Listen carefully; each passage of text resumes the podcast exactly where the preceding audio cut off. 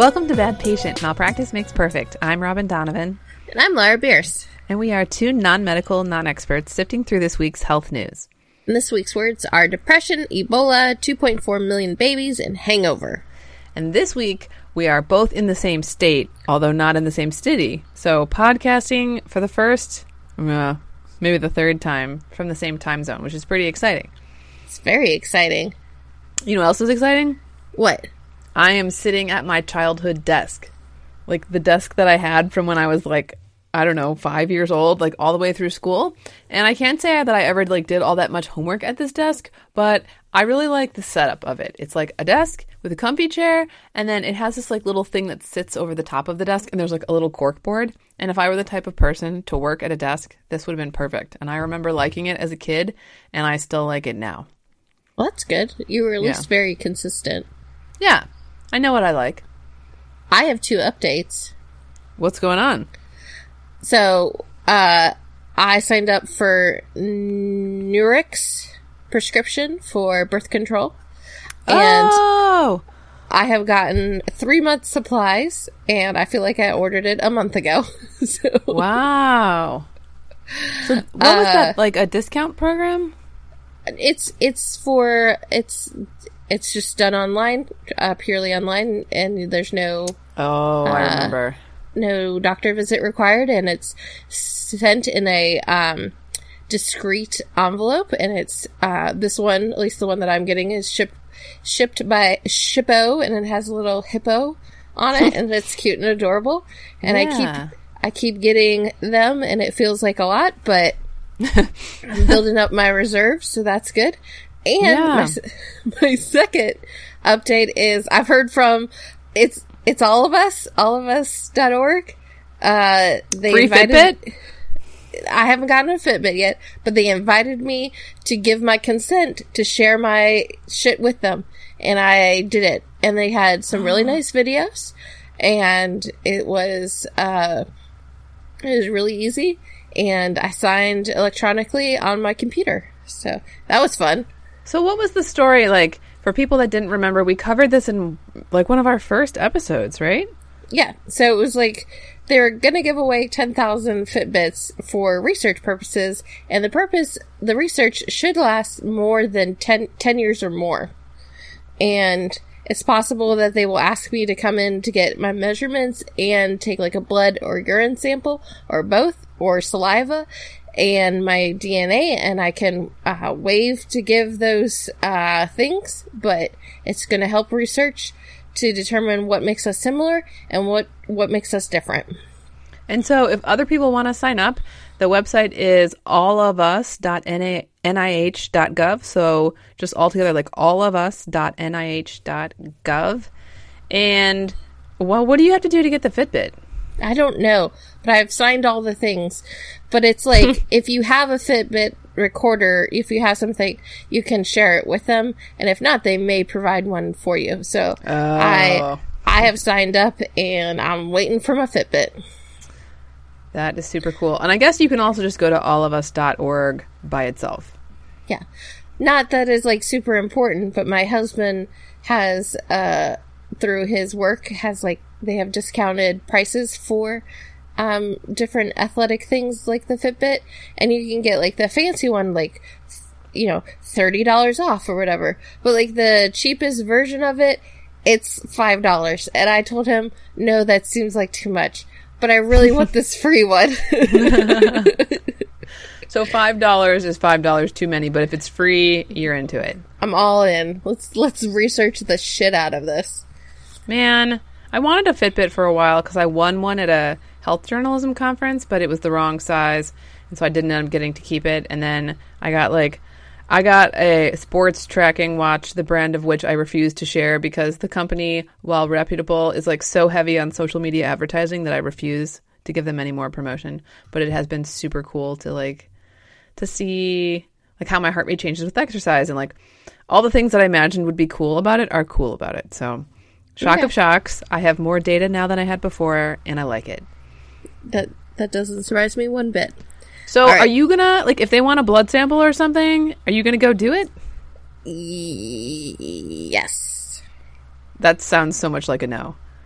Well, like blood sample, it makes me a bit skeevy, but it's for research, and so maybe. So, would you do it if you got nothing? Like, because you're not getting anything, right? Unless they give you the Fitbit, which they may or may not Yeah. I mean, hmm. for science, for science. I don't I know. should do it. Okay, I don't have any objection up. to it. I'm just like concerned about like like one more thing and like time. Yeah, sure. It's I it I as a participant in a long term study Oh, uh, know that they don't fucking contact you that often. oh yeah. it's Oh, like just what mu- it might be like once a year. Yeah. So Okay. let's do this. All right, fair enough. All right, you ready for our first article? I'm ready.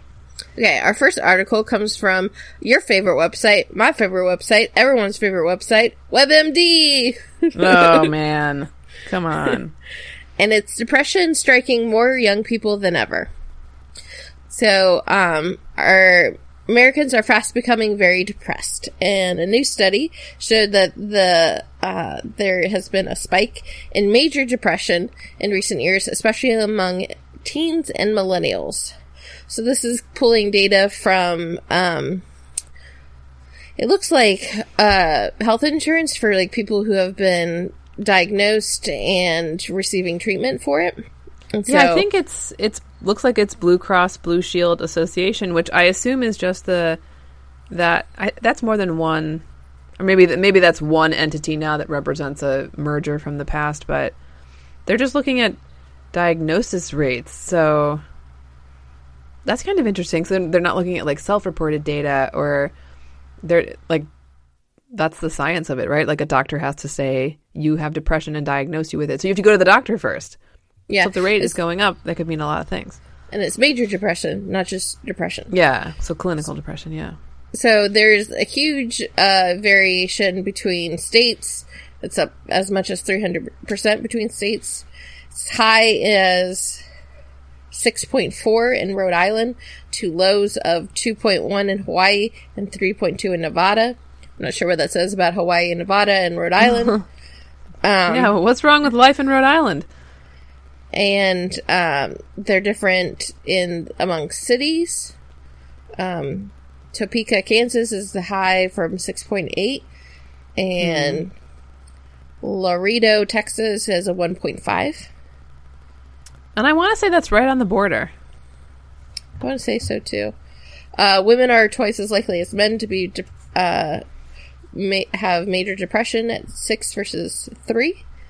Um, and so this like depression has major impacts on the rest of your life. So you're more likely to be unhealthy, and it's more likely that it costs more to have uh, to treat you for your other things if you have depression. So kind of can uh, It snowballs. affects affects every portion of your life. So there are a couple of suggestions for what causes that. Um, they're saying that screen time uh, contributes to depression, and young people Oh, are more no. likely to use screen screens and stuff, uh, which just feels like something old people say. So yeah. I'm not biased at all. Listen Yeah, to my and- podcast. exactly. And don't you think that some of this is just like a bias in reporting? Like men tend not to report emotions in a in a medical visit. Women are more likely to be seen as emotional and therefore screened for depression. There's less of a stigma for younger people, so if they're feeling anything at all, I think they're more likely to bring it up. So I don't know to what extent I feel like I mean, I'd be worried about this as a society wide problem. I don't know that I see it as a millennial, Gen Z, young person problem, even though I know the numbers support that. Yeah, but as a millennial, I I think I'm a unique so uh unique individual, and therefore uh, your things don't apply to me. So Oh. yeah, there's also that.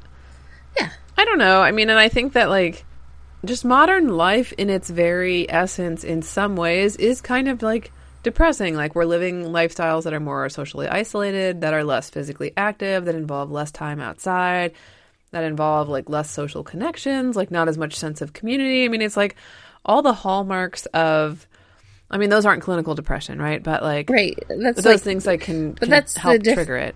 that's like what this is is major depression. I feel like that's Like dysthymia. yeah, like thing. I feel more depressed in the wintertime than I do during the summertime, and I think that I may have um, uh, some sad, you know, or I just am not as active in the winter, and therefore that makes me feel more depressed or whatever. Yeah. But I've I've never seeked a diagnosis, so that's just you know WebMDing it. Um, so, but like that, what I feel is not major depression. Like it, it does not impact my ability to function throughout the day. Um, it might make it more, like it impacts my evenings more when I'm just like, I just want to go home and go to bed. Um, Yeah. But I, I don't have a difficulty going to work. I don't have difficulty doing most social things. Um, but if it's optional, I just am not going to do them. Not because I'm have any depression, it's just that I'm antisocial. Okay, that's fair. And I think there's yeah, there's some aspect of like like seasonal like mood dips and stuff that may not qualify. Um I think I think that the diagnostic criteria for major depression involves like symptoms that last for 2 weeks that are like that last for 2 weeks or more. I don't remember I don't know that that's like yeah, okay, it is. I'm looking at the DSM 5 diagnostic criteria. So the DSM is the what does it stand for? Diagnostic Standards Manual. Anyway, it's like a book basically that describes every mental disorder and what symptoms are associated with it and they update it periodically and the DSM-5 was like super controversial for all sorts of reasons, but it did this is like the tangent on the tangent that I always do, but there was some stuff where like they were classifying um, homosexuality as like an illness or so they've clarified and adjusted and fixed some of that but anyway.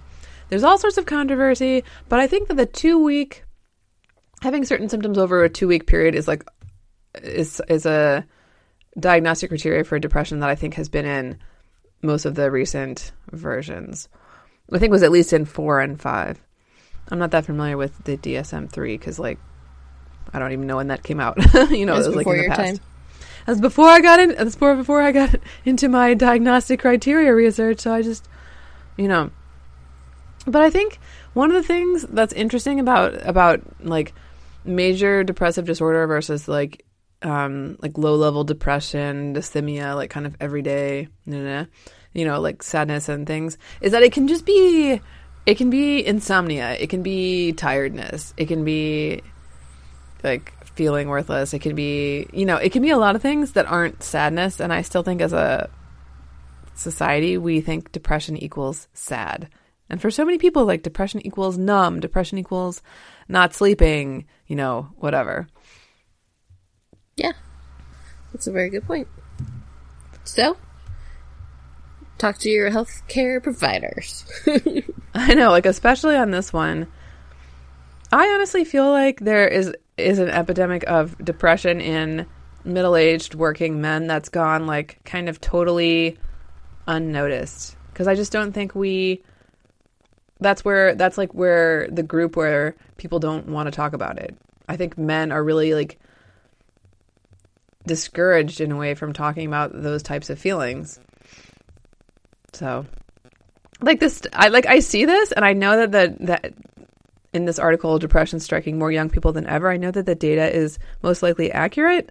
I just I feel like this isn't the whole story. Not the whole shebang. Yeah. Yeah. All right. You ready for our next article? Yeah. So it comes from the New York Times, and it's Ebola erupts again in Africa. Only now Oh, no. there's a vaccine. Oh, So yay. uh, Ebola has erupted again in the uh, Democratic Republic of Congo. Um, it's the ninth outbreak since the virus was discovered in 1976, and uh, health World Health officials are making are moving unusually swiftly to contain the outbreak. So, um, within two days of the laboratory confirming that the virus had killed two people um, in a remote province of the DRC, um, the country's health department, along with doctors with the World Health Organization and the Doctors Without Borders, were able to reach uh, the town and um, the outbreak epide- epicenter. Um, and so there Two is days. Yeah. Um, so, if you don't remember, Ebola is um, a very scary disease because it kills half of its victims. Um, and it's very a horrific uh, way to die because there's bleeding from or- orifices. It's just like a massive hemorrhage, right? Yeah. It's like you basically bleed to death. And it's So, um, as of right? Yeah. As of Friday, 32 cases uh, with Ebola symptoms and 18 deaths had been reported in this newest outbreak, which they think started in early April. Um, but it wasn't confirmed until this past Tuesday. Um, and then it talks about how there are some very remote places, and this is one of them. Uh, it's 500 miles upriver from Kinshasa, uh, and it's reached by taking roads that take two days and requires four river crossings by ferry. There's an Whoa. airstrip. There's an airstrip, but it's too decrepit and overgrown to allow for supplies to be flown in. Um, it is more than three hours away from Kiliko Kiliko I Pinji. I'm pretty sure I mispronounced that. I apologize. Um, which is um, traveled over dirt tracks usually traversed by motorbikes. So it's we're really, not exactly like packing people out via ambulance. yeah. So it's it's a really hard place to reach, but um, for the first time since um, this is the first time that it's been has an outbreak where we have a vaccine. So um, you may remember um, there was a outbreak in um, Guinea, Lib- Liberia, and Sierra Leone um, where it infected more than twenty five thousand and killed over eleven thousand. Um, so different money And- has been Yeah. supplied from um, WHO and from uh, the United Nations and from the country itself, as well as um, some philanthropic uh, places from the British British and uh, Bill and Melinda Gates Foundation also gave money.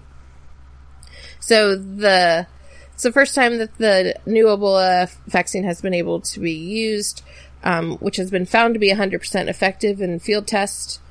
Um, Wow. But by the time that it had come out, um, it the most of the outbreak had been controlled with like con- um, quarantine procedures.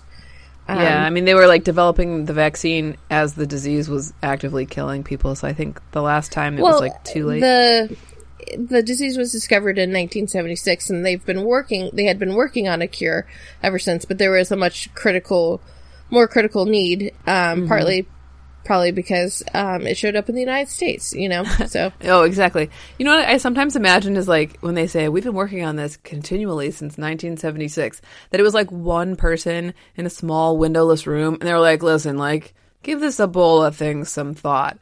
And then at a certain point, it becomes, you know, there's a bunch of people dying, and, and then all of a sudden they're like, "Okay, okay, okay," and they open up a lab and they're like pouring all these resources into it. You know, I don't think it's like any kind of coincidence that 11,000 people died and we have a vaccine a year later, right? But then, they, but they say like, "Whoa, we were working on it continuously." I'm like, yeah, I don't know. I mean, there's there's like working on it, and then there's like working on it, right? So, um, but so I just thought it was interesting because it's you know it was huge and scary and terrifying, and it was you know going to be um, a bigger epidemic, and we had visions of uh, post-apocalyptic world happening all around us because of the Ebola virus and Sure. um, you know, uh, you had the scenes of like World War Z and um, yeah. the Last of Us video game where you're. I don't know why the people uh, in my head were like attacking other people, but like that, you know, like in Well, those think 'cause it- post-apocalyptic worlds, they always are. Yeah, it's always zombies. Like whatever whatever illness like ends the world, something always happens and there's zombies, right? It Doesn't matter what it is. It could be an ear infection, it could be like bubonic plague. There's going to be zombies at the end of the world. Like that's all we know, right? Mhm. I think the other interesting piece here is that the vaccine is unlicensed, which I think is the global equivalent of like in the US if it's not FDA approved. Right. So, they have what like there's some emergency stockpile of 300,000 doses of this vaccine, but technically, in order to use it, they're going to have to like declare it an emergency. Like the World Health Organization is going to have to declare it some kind of emergency, or the government, uh, like the Congolese government, the article is saying would have to like call it a clinical trial. So, which just means that the U.S. is even farther away from getting approval. Although I'm sure that I think I want to say that they used a vaccine on someone last year. Wasn't there Yeah. like a nurse or something who they brought they brought to Atlanta at, to the CDC, like something like that? Yeah, but it would have been in 2014, honey. You're old. Oh, that wasn't last year, huh? it was not last year. You know, it's funny. A lot of things i that I think happened in the last year, like happened in the last five years. So, yeah, Yeah. interesting. yeah. God, well, hopefully, like they get this out there before there's another, another like outbreak. Yeah, I think they're getting, they're reacting much faster to it because there was such Yeah. a, it, it got Ah! out of control so much. Yeah, listen. The article the article does say that the the development like the vaccine was in development for many years before 2014 or as I call it last year, but no one paid for clinical trials to prove that it worked. The trial that proved it effective was organized only in the 2014 epidemic's waning days. So, they were sitting on it, yo. They were sitting on it. Yeah. Well, there just wasn't a need. Yeah, I mean, I guess that kind of makes sense. It is somewhat sad that 11,000 people died, right? But that's cool. Maybe we should like build more bombs and stuff. Or I don't know, maybe we could like put money into this type of thing so that like the next 11,000 people could possibly live. Because it's not just the 11,000 people, it was then another 14,000, right, that were severely ill. I mean, this wasn't like a walk in the park. This was like made the flu look like a good day, right? Mm-hmm. All right. Okay. You ready for our next story? Next story. Our next story comes from CNN.com, and it's He donated blood every week for 60 years and saved lives, the lives of 2.4 million babies. So this is a Whoa. this is a story about a man in Australia, uh, James Harrison, um, is retiring. Um, he donated blood for every week for 60 years. Um, and he, uh, according to the Red Australian Red Cross Blood Service, he helped save the lives of more than 2.4 million babies. So there's a thing that can happen to pregnant women that if they're, um, this is my interpretation of what they're saying, um, if their blood type is different than their baby's blood type, and it's like their second pregnancy, it can cause the uh, mother's body to uh, view the baby's blood as a foreign um, entity and try to attack it, and that that can be super deadly for babies. Oh, and this- this is rhesus disease. Yes, but this man's blood um, had something special in it. Uh, do, do, do, do. Had anti D injections. He had antibody in which they used to create anti D injections. Um, so he switched to um, switched over to making blood plasma donations to help save as many people. So they used his blood um, to create uh, like a a thing to help the mothers um, carry their children to term. So before him, it was up to like 70, 17% of women in Australia were at risk, and he helped save a lot of lives. Wow. So, Wait, my question is like, I thought that you could only donate blood every eight weeks. How can he donate every week without having problems? I don't know. I looked this up, and the Red Cross says you must wait at least 56 days between donations of whole blood or 16 weeks, which is 112 days, between power red donations, which I think is what people call donating double reds, and I'm not sure exactly what that means. Oh, but platelet apheresis donors may give every seven days up to 24 times per year. I don't know what platelet apheresis donor donation is. I don't know. Do? Maybe they made an. I, you're me. I'm not the expert in anything, Robin. I don't know. Maybe they made an exception for him because he is super, super duper golden. Mm, but it would still have to be safe for him. I mean, he's Australian. Maybe that's the difference. So, platelet pheresis is the process of collecting thrombocytes, more commonly called platelets, a component of blood involved in blood clotting. Maybe The he terms- didn't give typical blood. Maybe because they were making a anti Oh, I got it. vaccine or something else. So, I think the deal is this whatever platelet donation, they separate the platelets from the other portions of the blood and they return those to the donor. So, I think the deal is that the, the platelets are involved in clotting, but you can donate platelets probably more often, I'm guessing, because they're only taking out a portion of your blood as opposed to like draining it straight out of you, right? They like they take it out, they separate what they need, they put the rest back in you. That's what I'm thinking. Sure. So he's that? won. Yeah. So he's won a lot of awards for his generosity. The Medal of Order of Australia, one of the country's highest, most prestigious honors. And he said that his talent is uh, being a blood blood donor. Um, he gave his last donation because in Australia you can't donate blood past the age of eighty one. Wow, what a So guy. that's why he that's why he retired. So he's helped save millions of babies. Aww. I thought that It's almost cool. like they need to like find the thing in his blood and like find a way to synthesize it or something, right? Because they said he's one of maybe 50 people in the country with this with this blood that they so desperately need for these babies. Mhm. Aww. but I thought it was a was a good story. Yeah, this is a great story. I wonder even his- why his- he- 81. He I don't know, somebody decided something somewhere and 81 was decided. Um it's probably a an administration thing, not a medical thing. Um the but it also he donated and his um his daughter needed it in order to give birth to his uh, second grandchild it looked like so Oh, interesting. And he said he started doing it because he needed a transfusion himself. When he was 14, he had like some kind of chest surgery.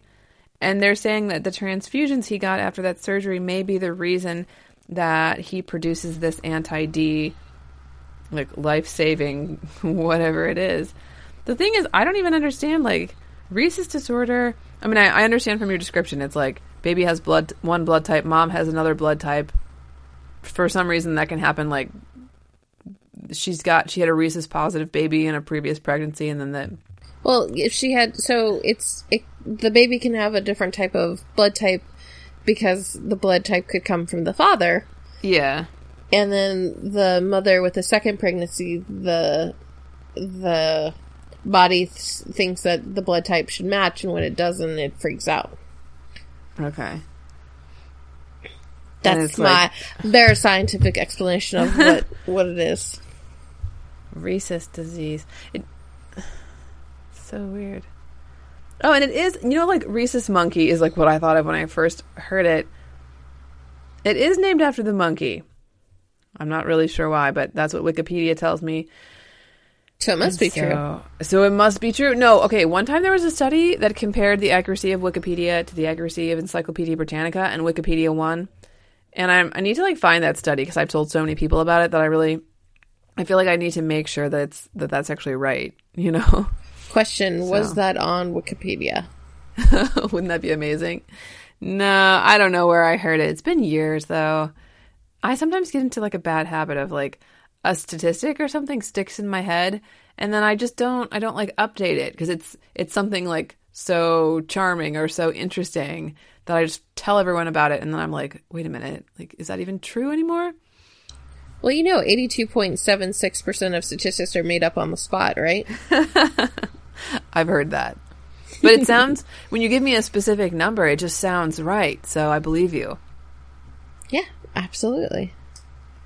I like this dude. All right. So what is this dude's name? I feel like we should make sure we mention James Harrison. James Harrison, the man with the golden arm who donated blood every week for 60 years. Get it, James. Yeah, James. Woohoo! Proud of you, man.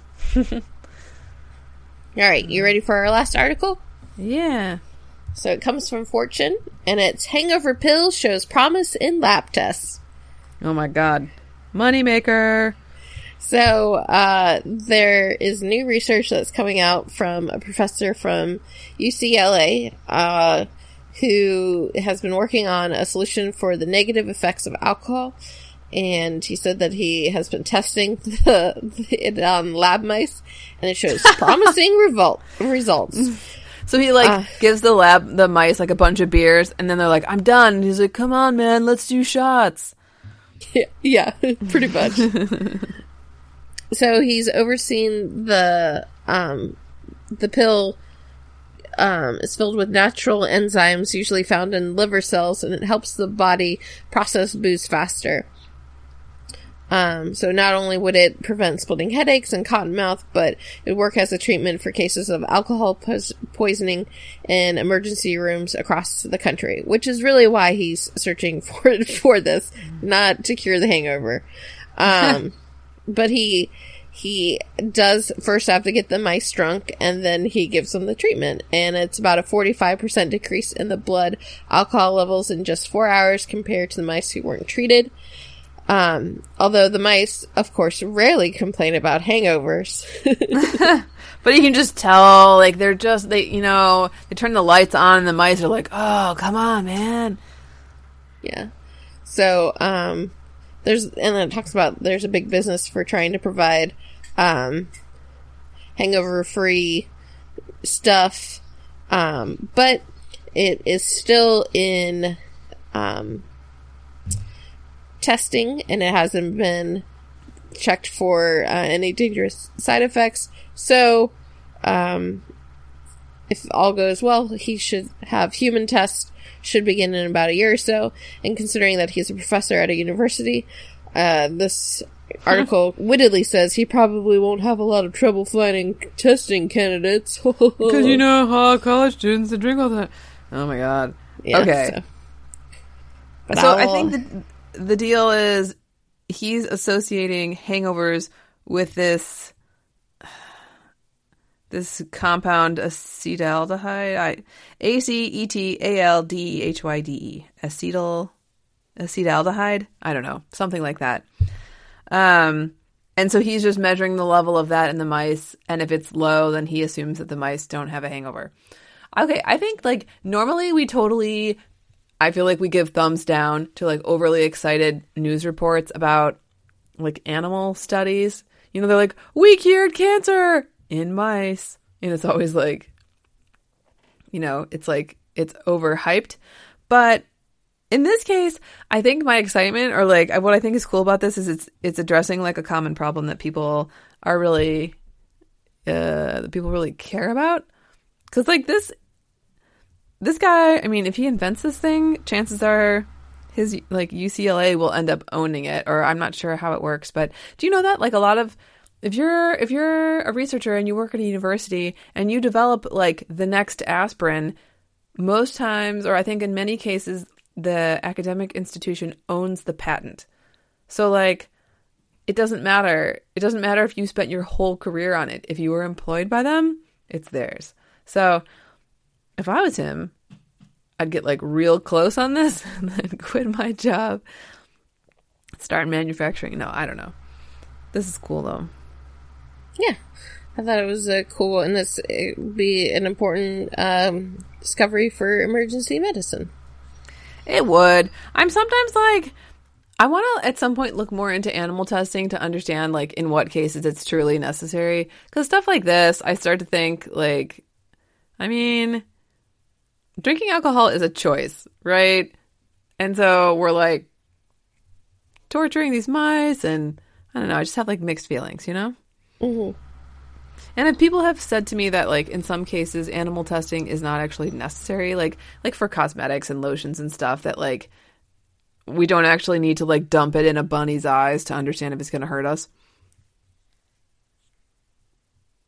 Yeah, that's why there's cruelty-free um, testing. All sorts of cruelty-free products. Oh man. All right, Robin. What's your current medical fascination? Well, it's kind of boring, but I've just been thinking a lot about stress levels. And I had a chance to do something called biofeedback a couple of weeks ago. Do you know what that is? No, tell me about it. So, biofeedback in my experience was they like they hook you up to these like electrodes and you can watch the amount of muscle activity on a screen. So in my case, because my jaw is wonky, they like put these things on both sides of my face and they hooked me up to this computer and I could see that when I smiled or spoke or even imagined certain things like, you know, did something where I like thought about relaxing or whatever, like held my face in like very slightly different ways, I could watch the tension go up and down and like understand what what impact it would have and even see differences from like the left side of my face to the right side even when i thought i was making like a symmetrical movement that there was more tension on one side than the other. And so um so i've been thinking about like stress as a function of health just because i, I don't know. I'm just one of these people that can just get overwhelmed and just tends to do too much which i think is super common. Like I even posted on Facebook about it the other week and I was just like, you know, what what is like what is the solution for this? Like what do people do? How do you how do you not do too much? And the best thing that anyone said was that one of my cousins said practice makes perfect and I thought that was really wise. Um, Absolutely. He's like he's like a super cute cool human. So shout out to my cousin Travis who's great. And yeah, and so I was thinking about stress and then like the whole biofeedback thing it was interesting because they did they like showed me where I was at my baseline. We tried all these like facial expressions and different things, and they let me play around with it. Like I used to be a trumpet player, so I, I started doing some kind of the types of motions I would do playing trumpet, and it was interesting to see it like spike and and all this kind of stuff. And then they did like a like a relaxation type type of exercise with me, and then we could see like the baseline went down a little bit. Um, I didn't have like a ton of tension to start with, so there wasn't like a lot to work with, but but it was just really cool. I mean, it was cool to see in like real time what my body was doing until it's supposed to help you learn to relax like certain muscles or like you get immediate feedback. Mm-hmm. So yeah, it was really it was a really cool process. So um I don't know how I would like encapsulate that in a word, but that whole kind of like stress, tension, um, and like understanding how things that we do impact impact all all of our health and our stress and you know the way that our bodies feel. So that's kind of my that's kind of my fascination. And Laura, we're going to have an answer to a reader question next week. So that's exciting. Yay! Um, yeah, one of our listeners, Gail in Colorado, asked me if we could look into essential oils. Like, um, I know like doTERRA is one of the MLMs where people are selling them, and like essential oils have gotten some interest and attention as potential, you know, I don't know, things that would benefit our health. And she wanted to know if if we would do some research and talk about it next week. And so, of course, I said yes. Yay! So there you go. Good things are coming up. So, Laura, what do you think? speaking of things coming up on the horizon, what do you think is the political event that is most impacting health and health news today?